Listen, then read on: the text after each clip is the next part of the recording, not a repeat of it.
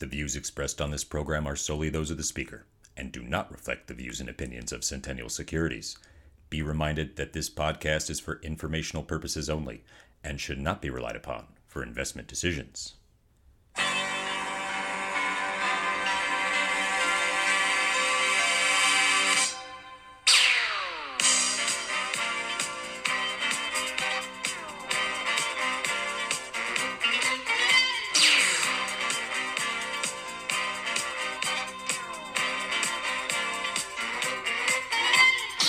Happy Friday!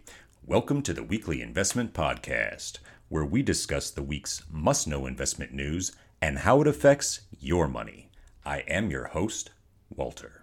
This week we discuss mortgage rates, Modelo being number one, and gold versus gold miners. It's been another exciting week in the investment world, so let's crack right into the news. 30 year mortgage rates have spiked in the last month, pushing the average 30 year mortgage to levels not seen in a generation. Why are mortgage rates trending higher? And where to next for the housing market? Mortgage rates have maintained their upward trajectory because the 10 year Treasury yield, a key benchmark, continues to climb. Several other factors, including inflation remaining high, low unemployment, and uncertainty around the Federal Reserve's next policy move, are all contributing to the current elevated mortgage rates. The Federal Home Loan Mortgage Corporation, more commonly known as Freddie Mac, reported this week that the average 30 year mortgage is about 7.5%. That's a full percentage point higher since the end of May. Unsurprisingly, this is pulling back homebuyer demand. According to data from the Mortgage Bankers Association, mortgage applications decreased 6% from one week ago and are 22% lower than one year ago.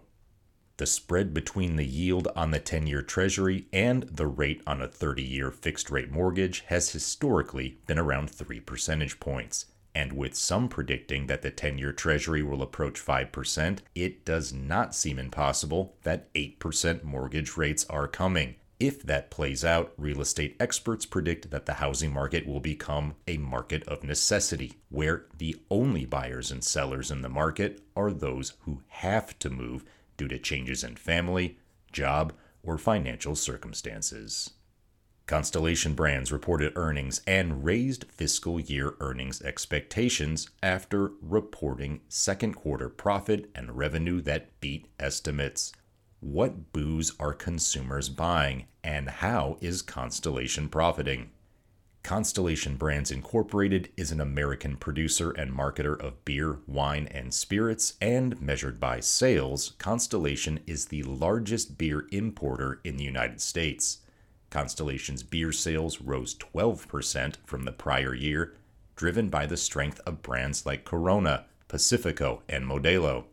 Modelo Especial continues to outperform the market as the top gainer of market share, which has further solidified its position as the top selling beer in the United States, taking that title from Bud Light.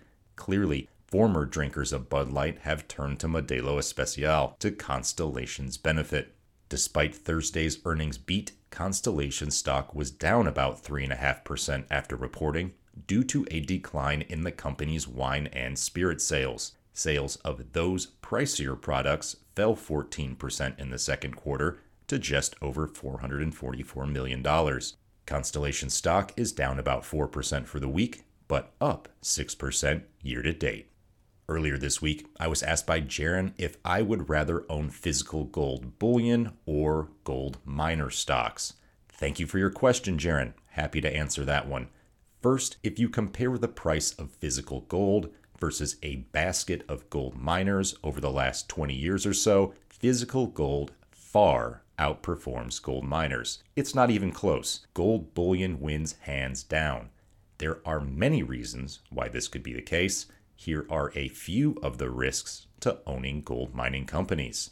Miners face exploration risk because it costs a lot of money to research, drill, and explore for gold. The money spent to do so is considerable. Miners also have management risk, and with any company, you face risk from poor management decisions. Miners have environmental risk because regulations change over time.